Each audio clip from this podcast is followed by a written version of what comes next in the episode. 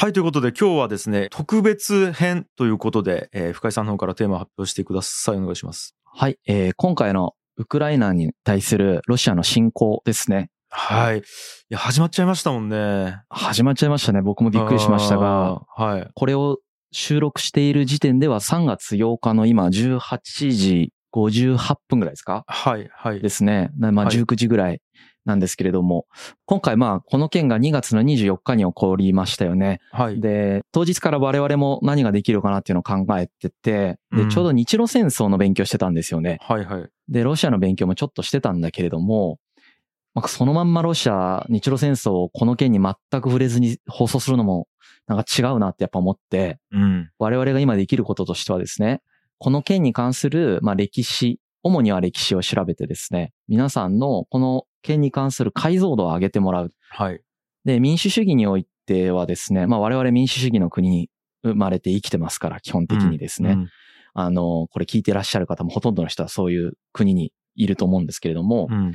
この件に関するその解像度を上げるっていうことが、まあ悪く働くことは僕はないと思ってるんですよね。はい、はい。迷うこととかはあるとは思うんですけど、それは迷うべきことであるということだと思うんですよね。はい。なんで我々がその貢献できることとしては、この件に関する経緯と系譜っていうのをしっかりとファクトで紹介をして、うん。その解像度を上げていくっていうのをしていきたいなと思ったっていうのがまあ経緯ですね。はいはい。いや、もうこれはもう僕とかは正直ちょっとあんまりニュースについていけてなくて、あの、全然情報が入ってない状態なのでめちゃくちゃありがたいし、な多分聞いてる方そういう方いいらっしゃると思うんで、まあこれを機になんかね、できるだけ解像度を上げていきたいなと思ってます。はい。そうですね。で、まあ、今回僕たちがこういう動きができてるのも、やはり古典クルーの皆さんへのおかげの点っていうのはすごくあるので、はい。すごく感謝しております。僕たちがもしここでスポンサーモデルであるとか広告モデルっていうのを使って成り立ってたとするとですね、うん。これからおそらく数時間にかけてこの問題についてかなり詳しく喋ろうとするんですけど、うん。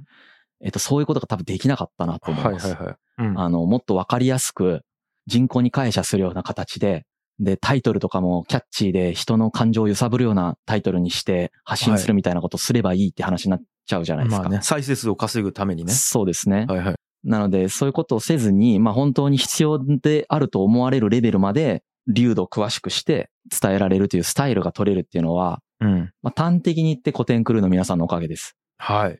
はい。本当ありがとうございます。だから、こういう活動にすごく寄与していただいているというのは、今回もなんか僕たちもすごく強く感じてますね。うん。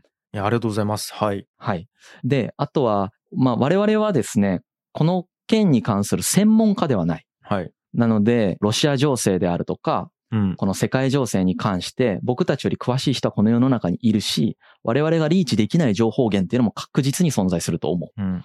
けれども、今この日本で生きていて、アクセスしうる情報を、たった僕たちはまあ一週間ちょっとぐらいだったんですけれども、うん。ただ、えーっと、30冊ぐらい、この一週間ちょっとで調べ上げたんですね。はい。まあ、もちろん普段他の仕事もしてますんで、24時間使ってるわけでもないし、まあフルでね、使ってるわけではないんだけれども、本当にチーム体制でできる限りこの件について調べまして、うん。で、概要欄にも僕たちがどのソースを使ってこの話をしているかということをちゃんと明示するようにしますね。はいはいまあ、。普段からソース文は明示してますけれども、うん今回は概要欄に直接載せます。うん。なので、まあ、僕たちが言ってる内容が正しいと思って受け取るっていうのはちょっとやめてほしい。まず。はいはいはい。こういうソースをまとめて分かりやすく喋っているっていうふうに受け取ってほしいし、はい。普段から気をつけているんだが、今回はなおさらですね、僕たちが調べて本に書いてあったことと我々の意見っていうのを明確に分けて喋ろうとします。はい。なので、えーっと、そのように受け取ってください。うんうんうん。あの、本にはこのように書いてあると。はい。あそれに対して我々はこのように思うっていうふうに言うんだけれども、うんあの、本にそのように書いてあるんだったら、まあ皆さんは皆さんが思うように思ってください。っはい。ていうことですよね。当たり前なんですけど、それが民主主義だと思うんですよね。うん。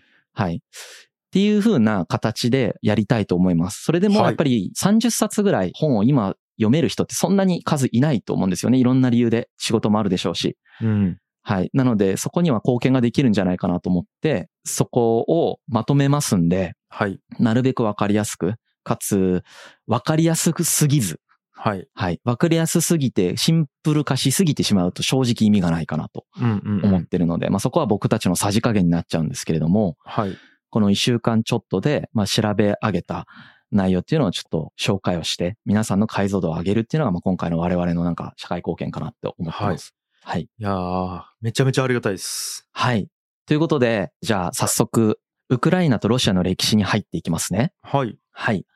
で、キエフ公国という国がありました。もともと。キエフ。おはい。キエフっていうのは、あの、あれですね、今まさに攻められんとしてるところなんですけれども、うん。ウクライナ語で言うとキーウっていう都市名なんですが、うん。歴史的にはキエフというふうに呼ばれているので、うん。ソ連崩壊以後の話になるまでキエフというふうに呼びますね、我々も。はい。このキエフと呼ぶかキーウと呼ぶかっていうのだけでも僕たちの政治的立場みたいなのが 問われちゃうんだけど、うん。あの、ここは歴史の本に習ってキエフと呼びます、途中まで。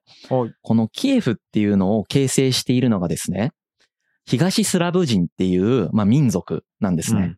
で、この東スラブ人っていうのは、今のロシア人とウクライナ人とベラルーシ人の先祖です。うん。みんな東スラブ人だということですうん。ね。うん。はい。で、この東スラブ人自体は7、8世紀頃に形成されたうん。というふうに今言われていて、まあ、部族に分かれて、このドニエプル川っていうあのキエフのど真ん中を通ってる川があるんですけれども、うん。この川を中心として、こうまあ住んでいた人たちであるということですね。はい。この人たちの中から、これ伝説上、なんか神話的なレベルで残ってるのが、うん。ポリャーネ氏族というところの、まあ族ですね。そういう族がいると。東スラブ人のはい。ポレアーネ氏族のキーっていう人とシチェクっていう人とホリフっていう三兄弟がいたと。はい。はい。そしてその三兄弟の妹にルイベジっていう妹がいたと。うん。まあこの4人の兄弟がこのキエフを作ったというふうに言われてる。へえ。だから今キエフが出来上がった時の話からしてるってことね。はいはいはい。ここから話しますね。うん。この人たちがまずその町を作りました。その時はもう本当にちっちゃい集落だったみたいです。うんなん。か牧畜とか養蜂、まあ蜂を育てるとか狩猟をするみたいなうんことをやってて生きてたものすごくちっちゃい町だった。うん。これがまあ6世紀後半というふうに推測されていると。すごいな。もう家族とかからできていったんですね。そうですね。6世紀後半っていうのは日本で言うと聖徳太子ぐらいの時代かな？はいはい。ぐらいの時代だっていうことですね。で、8世紀ぐらいになると、イスラーム教徒でハザール人っていう人たちがいるんですよ。うん。で、このハザール人っていう人たちと、あとはバイキングって言いますよね。うん。聞いたことあると思うんだけど、はい。はい。このバイキングとハザール人っていうのが、ここら辺を、なんていうかな、交易でぐるぐる回ったりしてるわけ。うん。このちょうどキエフのあたりを。うん。その通り道、交易の通り道として栄えていったのがキエフ。うん。そのように、まあ、なんかちょっとずつ大きくなっていったってことね。最初集落だったのが、ハザール人とバイキングの、バリアーグ人って言うんですけどね、バイキングのことを。うん。このバリアーグ人とハザール人の交易路になってて、そこからちょっとずつ育っていったっていうことですね。うん。このハザール人とバリアーグ人、バイキングのうち、うん。バリアーグ人の方、バイキングの方ですね。はいはい。この人たちが自分たちのことをルーシという風に自称していた。うん。で、東スラブ人ですね。キエフに住んでた東スラブの人たちというのは、うん。もともとはまあ自分たちで集落を作ってて、うん。で、そのうち、このバイキングって結構強いんで、うん。このバイキングであり、バリアーグ人であるこの人たちに、まあ支配まではされてないんだけど、うん。貢ぎ物を納めるっていうことが、まあ起こっていて、貢ぎ物を納めながら自分たちの土地を自治してた。はい。これが行われてたのがノブゴロドという地域なんですけど、うん。このノブゴロドという地域でそういう風に、まあ生きてたわけですよね。はいはい。しかしそのうち、このノブゴロドに住んでた東スラブ人が内紛を始めてしまいますうん。仲間割れをして自分たちで戦い始めてしまって、収拾がつかなくなっていくと。うん。そこでこの人たちが考えたのが、ルーシを自称していたこのバイキングの人たちに自分たちを治めてほしいというお願いをしに行く。なので、東スラブ人ではないんですけど、ルーシっていうのは。うん。バイキング人であるルーシっていうのはノルマン人なんですね。うん。このノルマン人の人たちに自分たちの、まあ、王様になってくれ、首長になってくれっていう話をして、うん。このルーシの首長であるリューリクっていう人がいるんですが、うん。この人がノブゴロド公として、このノブゴロドの東スラブ人を治めることとなります。なるほど。はい。ちなみにこのルーシという言葉は、ロシアの語源になります。おお。ルーシー、ローシア。なるほど。はい。このルーシをギリシア語読みするとロシアになります。はいはい。で、このルーシ族の首長である、まあ、王様になってくれって言われて王様になったノルマン人リューリクですね。まあ、いろんな言い方してすいませんね。ノルマン人もバリアグ人も同じ人たちです。うんうん。この人たちはバイキングであり、ルーシでもあるということです。はいはいはい。はい。この人たちが、リューリクが治めていたんだが、このノブゴロドという地域とキエフというのはちょっと違う場所なんだけれども、うん。このルーシの人たちがノブゴロドにいる。うん。キエフも攻めて治めるようになった。うん。うん。だからキエフも東スラブ人がいたんだけれども、うん。まあ、バイキングに乗っ取られちゃったわけですね。うん。うん。はい。このようにして、キエフはバイキングのルーシの町になります。はい。このルーシの人たちは、東スラブに段階的に同化していくことになるんですね。うん。どうか。そう、あの、まあ、治める方の人数の方が少なくて、うん。うん。ちょっとずつ東スラブ人に混ざっていくっていうことになるんですよ。はいはい。一体化しちゃうってことですね。うん。なんで、ルーシがキエフを治め始めてからキエフ公国というのが成立するんですけど、うん。このキエフ公国という国が今のロシアとウクライナの、まあ、先祖国となる国。はいはいはい。このどちらともの先祖になってるうんっていうところが、まあ一つのポイントになります。なるほど。あそこ同じところから発祥してるんですね。そういうことです、ね。なるほど。ロシアの諸都市の母というふうに呼ばれているキエフは。うーん。ここが発祥となって、まあノブゴロドの方が早かったんだけど、そこからキエフがルーシの町になって、うんでそこから東スラブ人に同化したルーシがうん、モスクワとかまで広がっていって、うん。ロシアにもなるし、ウクライナにもなるし、ベラルーシにもなったってことですね。へえ。なるほど。はい。で、段階的に東スラブ人に、まあ、同化していく過程でですね、うん。このキエフ公国には有名な王様が何人か出てきます。まあ、今回は、ちょっとここをさらに細かくまでは言わないんだけれども、うん。まあ、ウクライナの人は多分ご存知だと思うんだけど、スビャトスラフ政府公っていう人が出てきたりだとか、うん。ボロディーミル聖公っていう人が出てきたりだとか、はいはい。あとヤロスラフ健公っていう人が出てきたりとかして、まあ。あ、こう、最盛期、ゴールデンエイジを迎えるわけですね。なるほど。このキエフ公国というのが。はい。え、これなんか政治家って感じなんですか？政治家というか王様です。王様？はいはい。なるほど。キエフ公としてルーシ全体を支配していたっていうことになります、この人たちが。はい。で、まあ、この人たちそれぞれ時代違うんだけど、例えばボロディーミルが出てきてるのは、10世紀から11世紀ぐらいの話ですね。うん。この時、例えばですけど、ヨーロッパ最大半島を持つ国だったりするわけ。へえ。それぐらい大きい国だったんだね。なるほど。キエフ公国、キエフ大公国と呼ぶんですけど、うんそういう大きいヨーロッパの国を東スラブ人が作ってたっていうことになります。なるほど。もともと支配層はノルマン人だったけどねっていう話ですね。うんうんバイキング由来の。うん。うん。はい。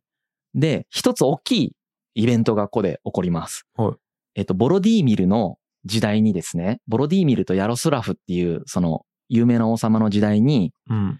キリスト教に改宗します。それまではキリスト教じゃなくて、土着の宗教を信仰していた。彼らの。おうおうはい。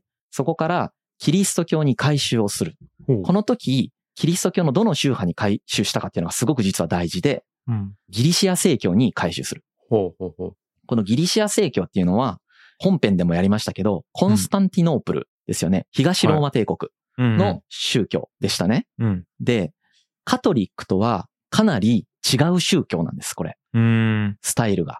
はいはい。同じキリスト教ではありながらですね、うん。カトリックやプロテスタントとは全然違う宗教なんですね。うん。ここで、ボロディーミルとかヤロスラフとかがキリスト教に改宗するときにですね、うん。ギリシア正教を選んだっていうことは、うん。今後のロシアと、まあ、ウクライナの歴史に長い間強い影響を与えていくことになる。ええ。そうなんや。ええ。はい。端的に言うと、要は文化が違うっていう話になる。西ヨーロッパと。はいはいはい。はい。要は、あれですよね。西はプロテスタント、カトリックなのに対して、東はギリシア正教だったから。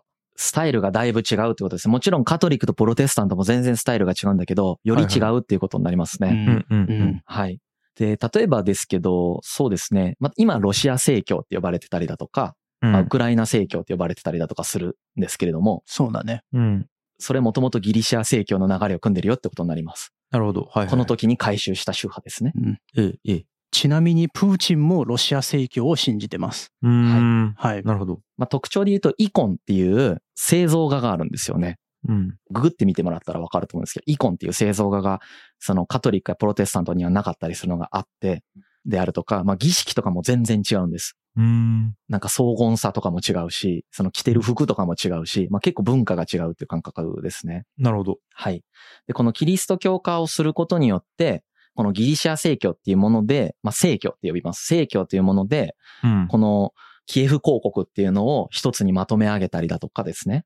あとは、キリスト教の他の西にある国々と、その婚姻政策ができるようになったりするわけですね。ああ、そっかそっか。そんなも影響するのね。は。ない。そういうメリットがあって、うんまあ西側にちょっとこう近づいたりする。うん。1453年にコンスタンティノープルがメフメト2世に陥落させられますよね。はいはい。それ以降、だからその西側と東側の、まあロシアとかその正教をやってる人たちで、まあ結構な分裂が起こるわけですよね。うん。っていうののルーツがここにまず一つありますっていうことと、うん。文化がもう一つ違うところがあって、西ヨーロッパっていうのはラテン語文化圏だったんですよね。うんうん。これはあの、聖書がラテン語で書かれているとか、大学ではラテン語を使っているとか、まあその共通語としてみんなでラテン語を使ってた。中世ヨーロッパっていうのは。うん。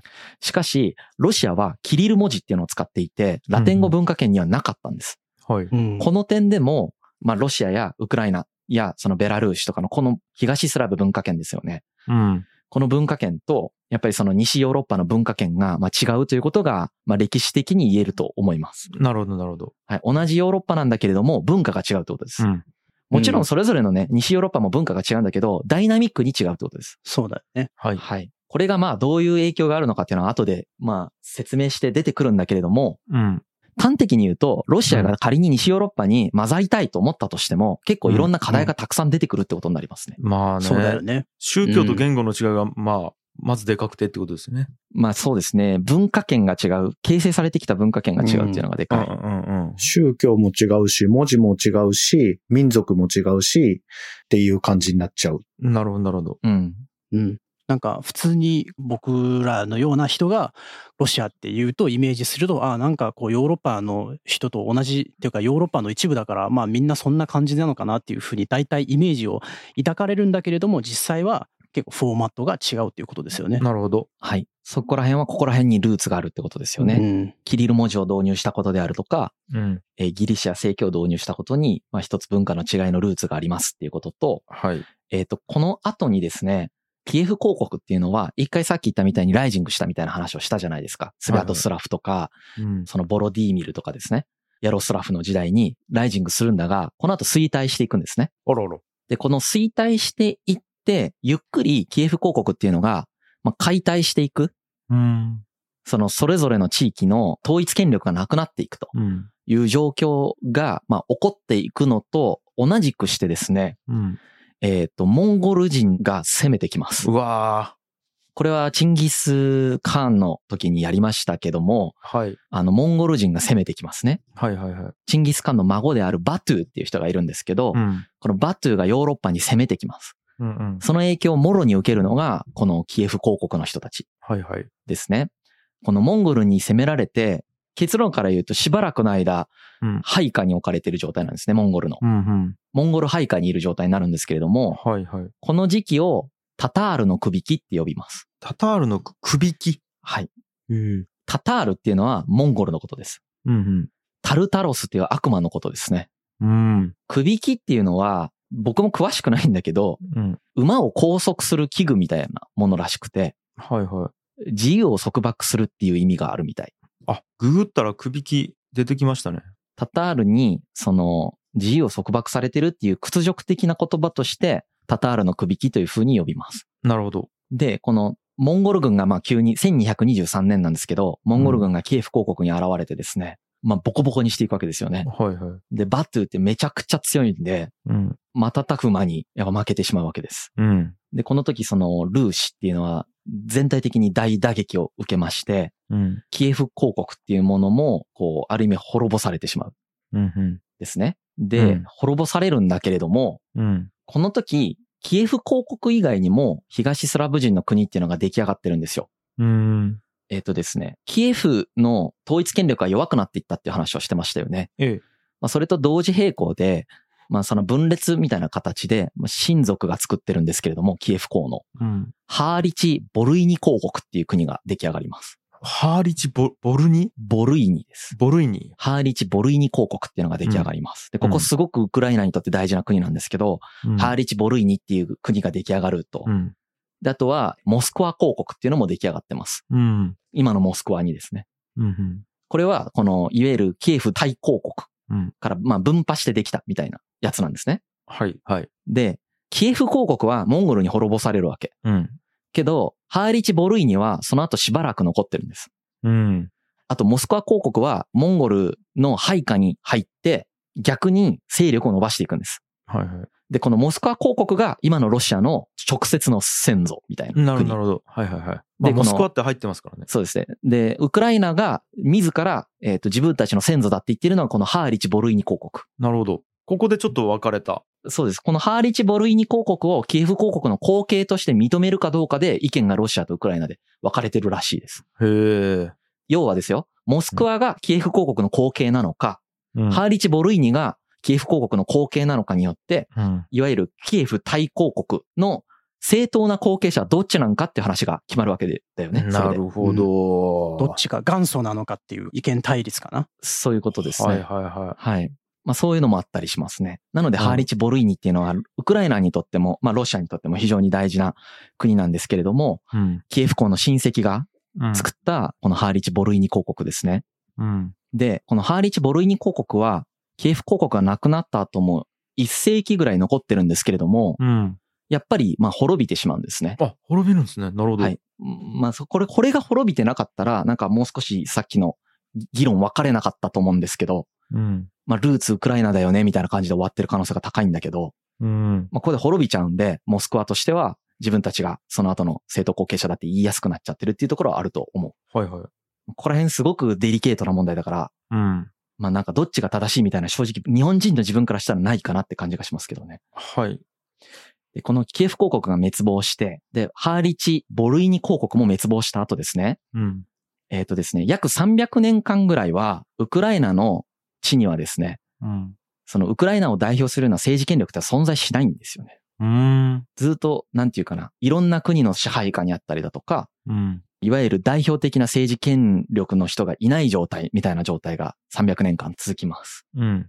はい。この300年の間に、このルーシの一族、ルーシ系の人々っていうのが、東スラブ系のこのルーシの人たちっていうのが、うん。今で言うロシアとか、今で言うウクライナとか、今で言うベラルーシ、この3つに文化的にも言語的にも分化していくことになるんですね。はいはいはい。で、これがなぜこの大きさで分化したかっていうのは、うんあの、地図を見てもらえるとわかるんですけど、ちょうど山の形がそういう風になってるんですよね。うわ、ちょ、ちょっと今見よう。はい。ウクライナのところっていうのは黒海、黒い海と書いて黒海のところからだだ広い平原になっていて、で、その周りを山が囲ってるんですよね。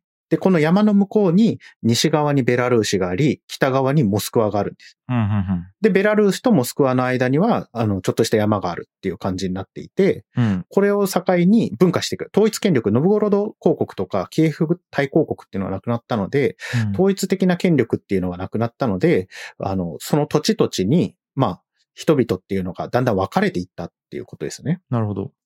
このぐらいの時に、どうもウクライナっていう地名が初めて出てきたんじゃないかって言われてて、うんで、ウクライナっていうのが何を意味してたのかっていうのはよくわからないんですけれども、うんあの、分けるっていう言葉を意味する暗いっていう言葉と意味があるんじゃないかと言われてる。うん。で、つまり、領主が持っている土地を分けたところ、分封された国っていうのをウクライナって呼んでたんじゃないか。つつまり、ウクライナっていう場所がいっぱいあったんじゃないかって言われてるんだけれども、それをある時、まあ、ウクライナだけ分けられたものっていう言葉だけで国っていうのを意味するようになったんじゃないか。なるほど。で、ただ、この分けるっていう言葉のイメージには、その境界線みたいなイメージもあるので、そのウクライナっていう言葉には、なんとなく辺境みたいなニュアンスが出てくるようになった。うん。それで、あの、ロシア人とかから見ると、ウクライナっていうのはなんとなく辺境みたいなニュアンスが、この時出てくるようになったって言われてます。うんなるほど。で、この後、ウクライナ地方で、このウクライナの大草原地帯で何が起きたかというと、うん。西側からリトアニアとポーランドっていうのがやってきます。うん。はじめリトアニア大公っていうのが14世紀の初めにこのウクライナの平原に入ってきて支配を始めます。うん。で、ポーランドは14世紀の半ばにやっぱりこのウクライナの草原地帯に入ってきて支配を始めます。うん。で、この両方の国から侵略を受けてたんですけれども、ポーランドとリトアニアっていうのは途中で本国同士で併合されることになります。うん。ポーランド王家に後継ぎがなくて、リトアニアと、まあ、結婚によって二つの国っていうのが、あの、一つの国になるんですよね。うん。ポーランド、リトアニア国みたいになるんですけれど、うん。この国っていうのが、ウクライナの草原地帯の西半分をこの後支配していくことになるんです。うん。この事態の影響を受けた結果として、ウクライナには、あの、うん実は新しい宗教っていうのが入ってくるんですよ。うんさっき深井くんが、あの、ウクライナに入ってきたのはギリシャ正教だっていう話をしたと思うんですけれども、うん。このギリシャ正教とカトリックっていうのはだいぶ違う。うん。けれども、ポーランドの宗教っていうのはカトリックだったんです。そうすると、ポーランドの支配地域のウクライナでは、カトリックっぽい正教、ギリシャ正教みたいなのが出てくるようになるんです。中身は大体ギリシャ正教なんだけれども、ローマ法王のことを尊敬しているみたいな人たちが出てくるんですよね。はで、この人たちのことをユニエイト合同教会と呼んで、あ。うんまあちょっと独特な宗教みたいになるわけなんで。す。そんなハイブリッドみたいなことが起こるんですね。そうなんですよ。あの、東方天霊カトリック教会とかも行ったりとかするんですけれども、はいこの、あの、ユニエイトの人たちが西側に、ウクライナの西側に住んでいて、つまりポーランドに支配された地域に住んでいて、ポーランドの東側っていうのは、未だにモンゴル系のタタール人っていうのに支配されていると。で、うんその地域では、あの、まだギリシャ正教が信じられていると。つまり、ウクライナの西と東に、あの、それぞれ別の文化っていうのが、うん。あの、醸成されていくことに今後なっていくわけです。なるほど。モンゴル側から来た文化と、ポーランド、リトアニアから来た文化っていうのがこうん。まあ、モンゴル側からの文化っていうのはそんなに強要されてなくて、う、まあ、そのままんま自分たちの文化で過ごしといてくださいっていう統治方法なんですけど、そこそこ。ポーランド側から来てる文化に、と、まあ、融合してユニエイトっていう新しい宗教ができたりして、うんうん西と東で、今のウクライナの国家でいうところの西と東で文化がちょっとずつ差分が分かれてくるという歴史がこの時起こったということですね。はい。なるほど、なるほど。うん。で、この中には何個かポイントがありますね。まずその、ポーランドとかリトアニアとかいうのもウクライナの支配をしていたということですよね。うんロシアだけじゃないんだうんっていうことです。モンゴルや、えーポーランドやリトアニアや、もしくはこの後モスクワが出てくるんですけど、モスクワ大公国が、まあこれロシアなんだけど、うんまあ、ロシアっていうものに、まあその、いろいろ分割統治されてきてるっていうところが一つうん、あれですよね。だけれども、ウクライナっていうのはもともと、えっ、と、モスクワ公国とかと同じルーツを持っているうん。っていうこともポイント。ですし、そのような分割統治をされた結果、ウクライナの中でも文化が違うという現象が起こっていくっていうことがポイントなので、まあここら辺をちゃんと押さえてこの話を聞いてほしい。なんで、この話をしてるかっていうと、ここがポイントだからってことですね。なるほどですね。はい。で、えっと、この後何が起こるかっていうとですね、うん。まあ、2世紀以上にわたってですね、そのタタールの首引きという時代が続いて、まあ、いわゆるモンゴルに収められているという時代が続きます。うん続くんですけれども、それも終わりに、を迎えるわけですね。モンゴル自体が、要は分裂して、内部分裂していって、ダメになっていくっていうことが起こって、まあ、なくなっていきますと。力が弱くなっていく。で、同時期に、えっ、と、コンスタンティノープルっていう東ローマ帝国っていう千何年も続いたすごい大帝国が、うんオスマントルコに滅ぼされるという現象が起こっていくと。うんで、コンスタンティノープルが滅びた時にですね、うんモスクワ大公国っていう今のロシアの前身となった国は、うん自分たちこそが第三のローマであるっていう話をし始める。うんまあ、これはシンプルに言うと、権威づけのためだよね。うんある意味、ヨーロッパから見ると辺境の地にあるこのモスクワという国。うんまあ、端っこだよね。ヨーロッパの。この当時の。はいはい。東の端っこの方にあるわけですね。ヨーロッパの。うんこの人たちが自分たちを権威づけるために、まあ、その東ローマ帝国が滅びた後に、その光景は我々なんだという話をして、うんキリスト教世界の名手であるんだという話をし始めるわけです。はい。そのようにして、まあ、ブランディングをしてくるわけですね。うんで、えっ、と、イワン三世っていう、まあ、王様がですね、うん。モスクワ大公国の王様ですね。うん。全ルーシの君主であるというふうに称して、うん。自分こそがそのルーシ、いわゆるこの東スラブの、もともと東スラブじゃないからややこしいんだが、ルーシは。うんこの東スラブの人たちを滑る存在であるという主張をし始める。うん。そしてモスクワ大公国というのが、まあ、こう、台頭していくという時代に突入していきます。はいはいはい。はい。もともと北東の、ルーシの北東の方にある小さな一都市に過ぎなかったんですね。モスクワっていうのは。ええ。けれども、14世紀初頭から本格的に成長を始めていって、うん。15世紀半ばには存在感を飛躍的に高めていくということが起こっていった。うん。はい。で、その過程で、モスクワ公国からモスクワ大公国。まあ、大きい公国というふうに呼ばれるようにもなっていった。うん。なるほど。で、あの、ギリシャ正教ですから、ルーツがね。うん。その後継者であるという自認も彼らは持っていたし、だからこそ自分はローマ帝国の後継であるという自認も持っているという存在感を示しつつあった。うんうんで、この当時、さっきも言いましたけど、ウクライナのもともとキエフ公国があった、うんルーツがあった方は、統一権力がない状態だったんですね。はいはい。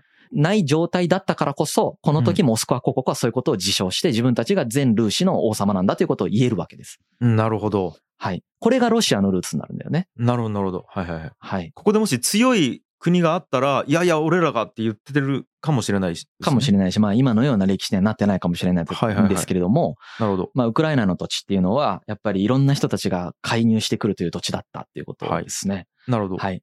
で、モスクワがこのように力をつけていった結果ですね、うん。まあ何が起こるかというとですね、うん。えーっと、このウクライナがさっきタタールと、まあモンゴルとポーランドに東西分割されているっていう状態であったっていう話をしましたけど、うん。これがモスクワとポーランドで分割されるという状態が起こります。はいはいはいはい。はい。ここら辺から今のウクライナがモスクワを中心とした支配下にある国だという概念がモスクワから見て生まれることになるわけですね。おー、はいはい。歴史的に見たら、ルーツとしてはキエフがルーツであった。うん。それをモンゴルが滅ぼした。滅ぼした時に、ウクライナ地方にもハーリチ・ボルイニ公国という後継と言えるような国があったうん。そして、その親戚国であるモスクワという国もあった。どちらもちっちゃかったけど、ハーリチ・ボルイニは滅びてしまった。それに対してモスクワは大公国と呼ばれるまで大きくなっていった。うん。この分家であったモスクワ大公国が元々の本家であるキエフ公国があった場所の人たちを治めるようになっていくというのが出てきたということい。になります。なるほど、なるほど。はい。で、この時にさっき、まあ、室越が言ったように、ウクライナが辺境だという概念が生まれていくということですね。うん。で、統一権力がなくなったウクライナに誰がいたのかっていう話ですね。うん。そのまんま東スラブ人が住んでるんですが、うん。この時、いわゆるそのタタール、モンゴル軍が攻めてきたことによって、荒れ果てたんですね。この地域は。うん。もうボコボコにされて、めちゃくちゃ人が死んだんです。はい。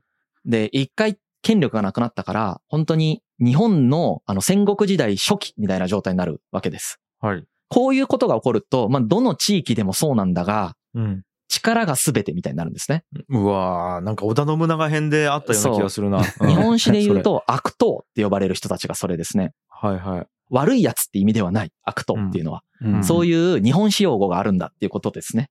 うん。悪党に近い人たちがウクライナ地方にもいた。はい日本史で言うとそうだし、うん。オスマントルコの会で出てきたのは、えっ、と、ガーゼィっていう人たちですあ、ね。ガーズいた。はいはいはい。。このガーゼィっていう人たちに近い人たちがウクライナ地方にもいた。うん。この人たちをコサックと呼ぶんです。うん。コサックダンスの、そうです。そう、コサックダンスのコサックです。はい。えー、要は、その、遊牧民の勇者的な、この冒険的な寄付を受け継いだ東スラブ人というのがここで生まれるわけですね。うん。東スラブ人に限らないんですけど、本当は。この時のコサックっていうのはいろんな人たちがいるんだけれども、まあ主には東スラブ人かなと思うんだが、うん。いろんなね、トルコ人とかアルメニア人のそのキャラバンとかオスマントルコとかを襲ったりして、うん。略奪をするみたいな生き方をしてる人たちがここで生まれるわけですね。はい。はい。で、このコサックと呼ばれる勢力が出てくるということになります。はい。で、このコサックと呼ばれる勢力の、まあ、首領みたいな人ですね。ボスみたいな人のことをヘトマンと呼ぶようになります。うん。で、このヘトマンに率いられたコサックたちが国のようなものを作るんですけれども、うん。これをヘトマン国家というふうに呼びます。うん。ヘトマン。はいはい。はい。ポーランドとそのモスクワ大公国やタタールに支配されているような状況の中で、うん。ヘトマン、コサックの人たちが、まあ、徐々に徐々に力をつけていくんですね。うん。成長していくんです。はい。はい。ではい。まあ、ある意味ならず者の集団だったんだけれども、うん。この人たちの軍事力が高まるにつれて、大規模なチーム編成をするようになり、うん。近隣の国からも恐れられるようになっていって、一つの政治勢力として成り立つようになってくるんですね。へー。はい。これが16世紀、まあ後半ぐらいの時にこのような状況になっていたそうです。うんうんう。ん。うん。で、この時に一人キーマンが出てくるんだけれども、うん。ボフダン・フメリニツキーっていう人が出てきます。うん。これはコサックの、まあ、ボスですね。うん。この人が反乱を起こします。はい。支配下に置かれてるって話をしてたよね。ええ。支配下に置かれていたフメリニツキーが、うん。まあ、反乱を起こしてですね、一瞬独立するんですよ。おう一瞬。うん。はあ。えっと、この時は、タタールと組んで、ポーランドに反乱を起こして、うん。ヘトマン国家と呼ばれる、まあ、自分たちの国を、まあ、自治を認めさせるということですよね。ほうほコサックの国ですよね。う。はい。というものを作ったんだが、この後、タタールに裏切られるんだよね。ええタタールに裏切られて、まあ、モンゴルに裏切られてしまって、うまく。くいかなくなっちゃうんです。すぐにうまくいかなくなっちゃう。このフメリニツキーの代で、そのまんまうまくいかなくなるということが起こってしまう。はいはい。はい。そのタタールの助けがあったからこそ、ポーランドに対抗できてたんだけれども、うん。ポーランドに対抗ができなくなってしまった。はい。ということで、モスクワと結ぶああという。ことになります。そっちと組むんですね。なるほど。はい。で、このモスクワと結ぶときに、有名な協定があるんですけれども、ペレヤスラフ協定というものを結びます。うん。これは今回の件、ウクライナの侵攻の件とかの、まあ、ものすごく遠いルーツになったようなものなんじゃないかなと言えるかなと思う。ええだけれども、この時に結んだこのペレヤスラフ協定というものは、うん。まあ、コサックとウクライナ人ですよね。うん。っていうのは、そのモスクワの皇帝を自称してたんだけど、うん彼らは。あの、ローマ皇帝の後継だというふうに言ってるから、皇帝を自称してるツァーリって言うんだけどね、それをね、うん。うん自称してたんだけど、ツァーリに忠誠を誓います。なるほど。っていう話をしてるわけですね。うん。このペレアスラフ協定から、うん。いわゆるロシアうん。の配下にウクライナがいるという流れが出来上がってくる。なるほど、なるほど。一番最初の走り。まあ、さっき言った話を詳しく言ってる状態ですね。うん。一回言う。いましたけどね。はい。はい。っていう状態が出来上がっていくということになります。なるほど。大丈夫かな？ここまでの流れ、うんここまで大丈夫ですね。大丈夫ですかね？大丈夫。はい。まあ、まとめると、統一権力がなくなった後のキエフ公国があったんだけど、交流してたんだけど、モンゴルに滅ぼされた後に、そこには統一権力がなかったんだけど、コサックっていう腕っぷしの強い人たちがいたと。でその人たちがどんどんどんどん強くなっていって、力をつけていって政治勢力になるまで行ったんだけれども、ポーランドをその人たちが追い返そうとしたんだが、追い返すまでには至らなかったので、うん。モンゴルと組んで追い返そうとしたけど、追い返すまでには至らずに、まあ、モンゴル軍に、タタールに裏切られてしまった。で、困った、そのウクライナの方に住んでるそのコサックのヘトマンの国家の人たちっていうのは、うん。モスクワ公国に助けを求めていって侵入する形を取った。うん。これがロシアに侵入するウクライナという形の一番最初のルーツになったというなるほど、なるほど。はいはい。あ、もうめっちゃわかりました。今流れが。は。い。はい。ポイントとしては、この時、モスクワ対抗国に対して、ウクライナ側はですね、うん。自分たちの自治を求めて力を貸してくれと。はいはいはい。まあ、忠誠を誓うんだ。ツァーリに忠誠を誓うんだっていう態度を取ったんだけれども、うん。そのようにはならずに、結局のところ、モスクワとポーランドに頭ごなしに統治されるというような状況に陥ってしまった。うん。なるほど。それは、ウクライナ側からすると不本意であった。っなるほど。ていう状態がこの後起こります。うん。なんで、かなり今の状況に近いですよね、この時点で。なるほど、なるほど。これが何年ぐらいになるんですか ?1700 年ぐらい？モスクワとポーランドで、ウクライナの分割を決めた条約が結ばれたのが1667年。ああ。日本だと江戸時代ですね。江戸時代の頭の方。江戸時代初期ですね。はいはいはい。3代、4代ぐらいの将軍の時なんじゃないかなと思うんですけど、はいはこういう時にそういうことが起こった。い。なるほど。そして、この後、ウクライナにさっき言ったフメリニツキーみたいなのに次ぐし強力な指導者として、イバン・マゼッパっていう人が生まれたりするんですね。うん。で、この人は、その時の、時の、そのロシア側の皇帝であるピョートル大帝っていう人がいるんですけど、うん。この人とまあ信頼関係を作って、うん。マゼッパとしては、ウクライナの自治を拡大したい。うん。自治権を獲得して、どんどんそれを、まあ、その独立的な国家になっていきたい。はい。って思ってて。でも、ピョートルとしては中央集権国家を作りたいと思ってたから、まあそこで実は、利害が実は一致してなくてですね、まあ、ある意味、いいように使われてしまうんですね。あら。その、コサックって強いんですけども、そのコサックの兵士たちが、まあ、消耗品のように、ピョートルに使われてしまう。このような表現になるのは、まあ、ウクライナの歴史の本を読んでると、ウクライナ側から見るとそのように表現ができるってことですね。うんうんうん。おそらくロシアの歴史の本を読んだらそのような表現はされてない。うんうん。だけれども、ウクライナから見るとそのように言えるっていうことですね。はい。はい。で、このイバン・マゼッパっていう人は、うん。ピョートル大帝に対して、信頼を勝ち取ったりだとか、まあその、親ロシア的な態度を取ったにもかかわらず、うん。消耗品のように使われて、戦争に駆り出されて、死傷率が50から70%みたいな感じでボコボコにされるみたいなことをしてですね。ちょっともうロシアとやっていくの嫌だわっていう風になって、このピョートル大帝を裏切ったりするわけです。裏切るんだけれども、このピョートル大帝には全く勝てずに、モスクワが圧勝するみたいなことが起こったりする。で、この頃からモスクワはロシアっていう風に自分たちを名乗るようになるはいはい。っていう感じですね。で、この後、このロシアがですね、もっと大きくなっていくという風な状況が起こっていきます。うん。次回、この話をしたいと思います。わかりました。一応これじゃあ終わった段階でもう次のやつがアップされてると思うので、そうですね。はい。続きを聞きたい方はもうすぐ聞けるということですね。はいはい。ではでは、続きは次回ですかね。はい。はい。ありがとうございました。はい。G.